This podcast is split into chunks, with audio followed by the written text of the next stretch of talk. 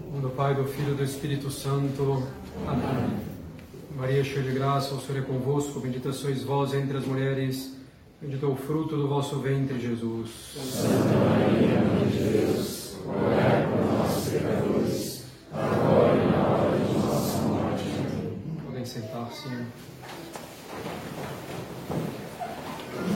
Então, quero manifestar uma vez mais a minha alegria, a minha satisfação de poder visitar como superior do distrito da América Latina, também como confrade, o apostolado que se faz em Curitiba.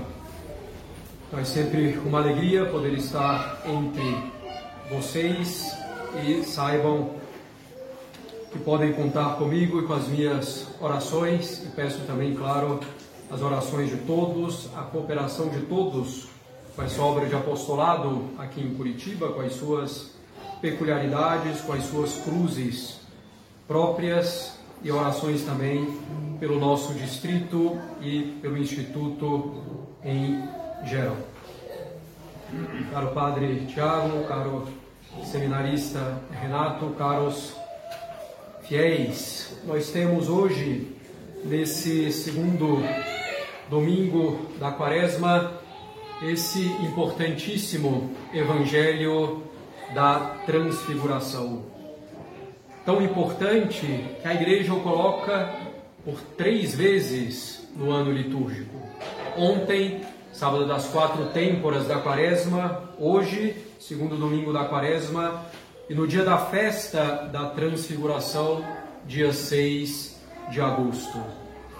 Evangelho importantíssimo porque efetivamente é um brevíssimo, mas riquíssimo resumo da doutrina católica, dos principais mistérios de nossa fé. Aí temos então a Santíssima Trindade, o mistério da transfiguração, as três pessoas da Santíssima Trindade presente. Nós temos a encarnação do Verbo, o Filho de Deus, a segunda pessoa da Santíssima Trindade, que se fez homem para nos salvar. Temos então o mistério da redenção. Temos o Antigo Testamento, então toda a história da humanidade em preparação para a vinda do Salvador, para a vinda de nosso Senhor Jesus Cristo. E temos o Novo Testamento, a nova e eterna aliança no sangue de nosso Senhor Jesus Cristo. Efetivamente, o Evangelho da Transfiguração nos lembra também de maneira clara que nosso Senhor é o centro de tudo. Ele é o Filho em quem Deus colocou toda a sua complacência, todo o seu agrado, todo o seu amor.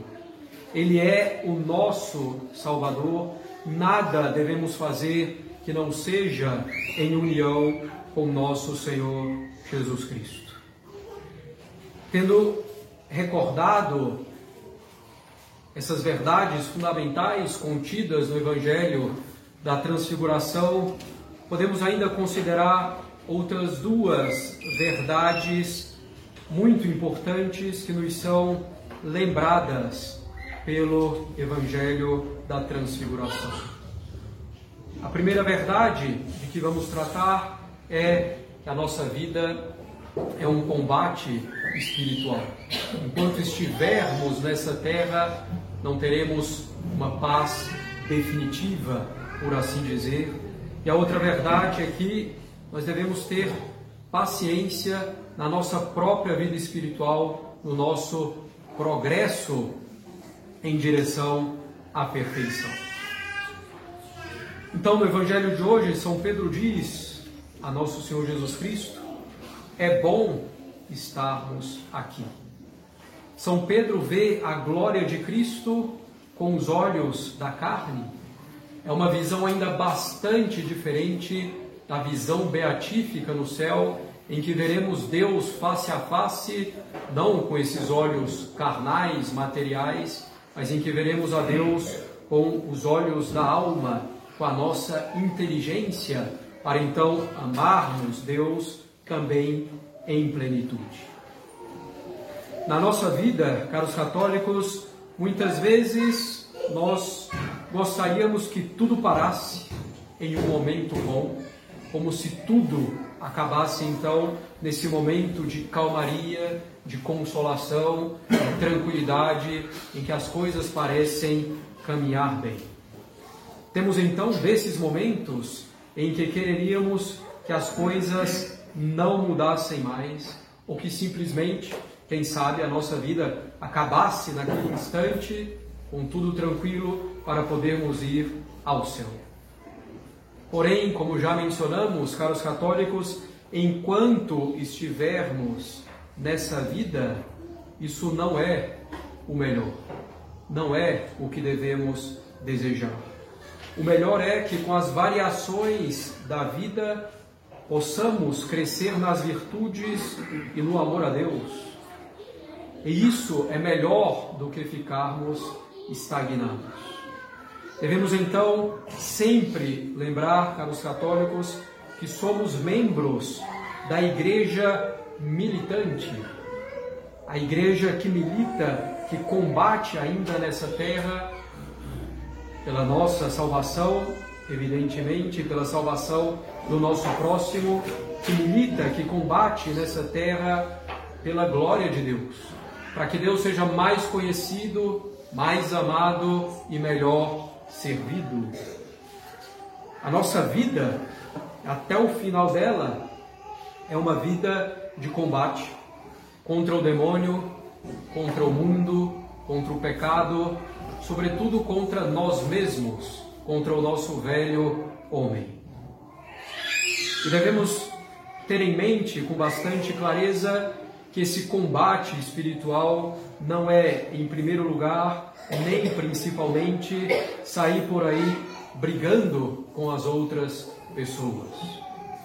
Esse combate espiritual é, em primeiro lugar e principalmente, um combate interno, um combate para colocar toda a nossa complacência, todo o nosso amor em nosso Senhor Jesus Cristo para que possamos amar unicamente nosso Senhor e tudo por amor a nosso Senhor. E é assim que, vendo então nossas boas obras e as nossas ações ordenadas na sociedade, as pessoas se voltem a Cristo e a sua igreja, pouco a pouco. Esse é o combate que nós devemos travar. E nesse combate pela nossa santificação, nesse combate para cumprirmos o preceito que nosso Senhor nos deu, sede perfeitos como vosso Pai celeste é perfeito.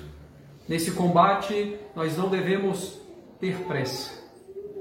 Não devemos ter pressa na vida espiritual. Não devemos querer chegar logo a essa perfeição.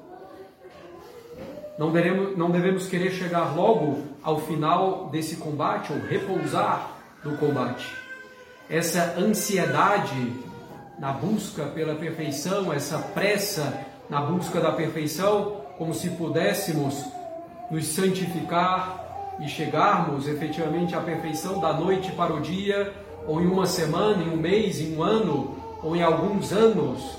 É uma ansiedade, uma pressa que nos leva à frustração, porque efetivamente não vamos chegar tão rapidamente assim à santidade e a perfeição.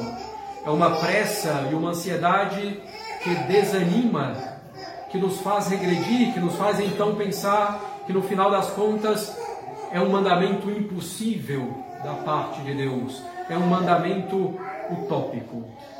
Devemos então, caros católicos, progredir com serenidade, com tranquilidade, com muita confiança em Deus. Devemos deixar que Ele nos conduza pelos caminhos que Ele sabe são os mais adequados para a nossa salvação.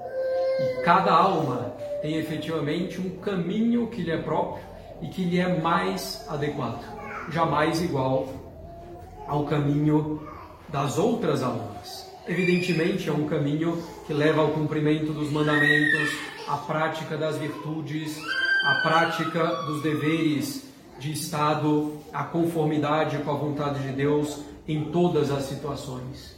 mas Deus nos leva a isso por caminhos distintos.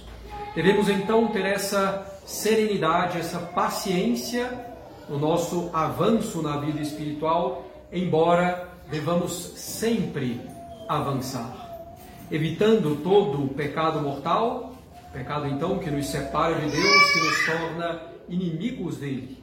Devemos também evitar todo o pecado venial deliberado, quer dizer, aquele pecado venial em que nós realmente paramos, pensamos, isso é um pecado, mas eu quero fazer.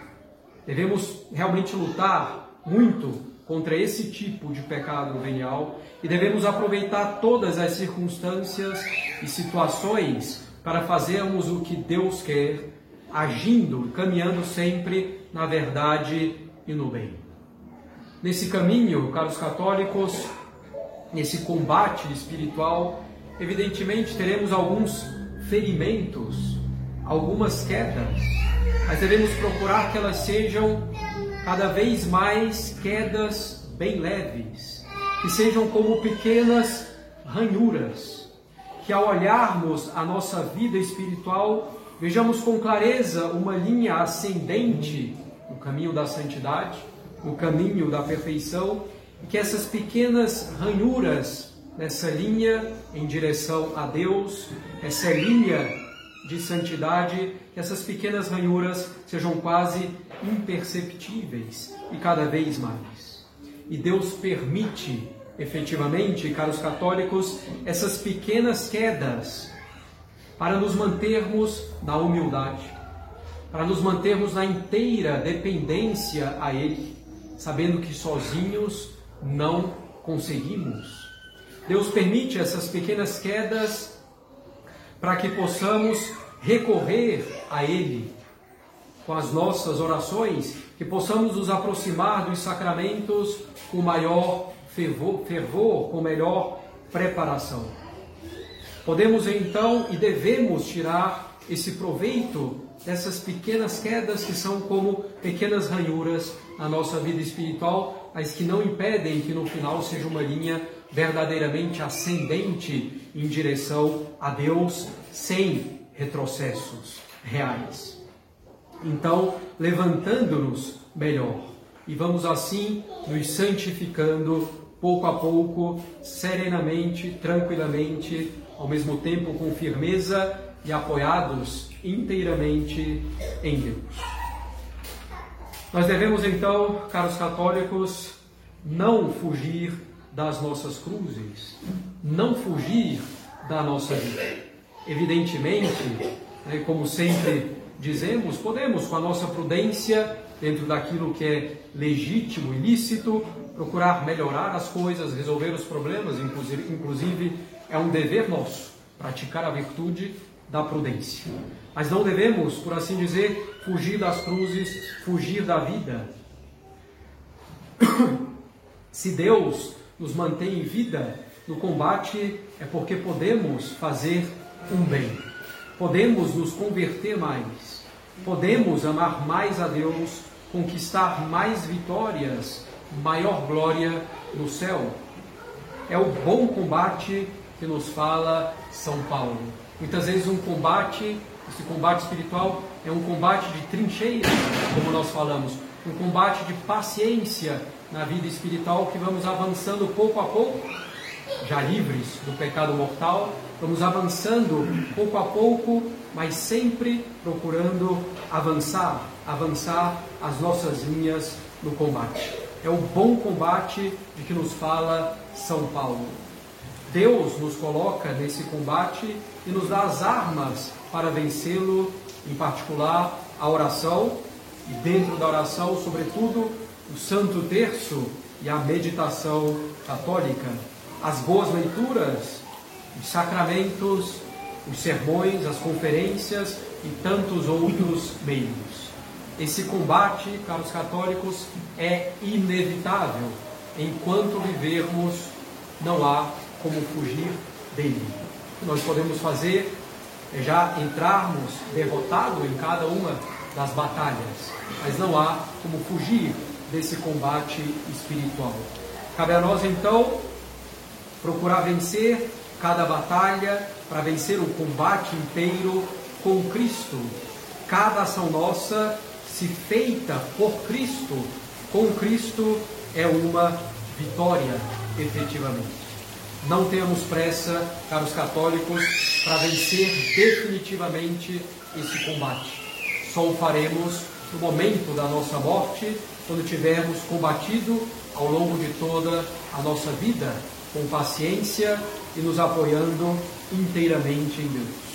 E que então, no momento final de nossa vida, nós possamos dizer, como São Paulo, combati o bom combate, guardei a fé, a fé viva pelas obras e pela caridade. E aí então entraremos na paz definitiva, no repouso definitivo, onde poderemos dizer definitivamente é bom estar aqui, porque estaremos no céu vendo Deus face a face. Em nome do Pai, do Filho e do Espírito Santo. Amém.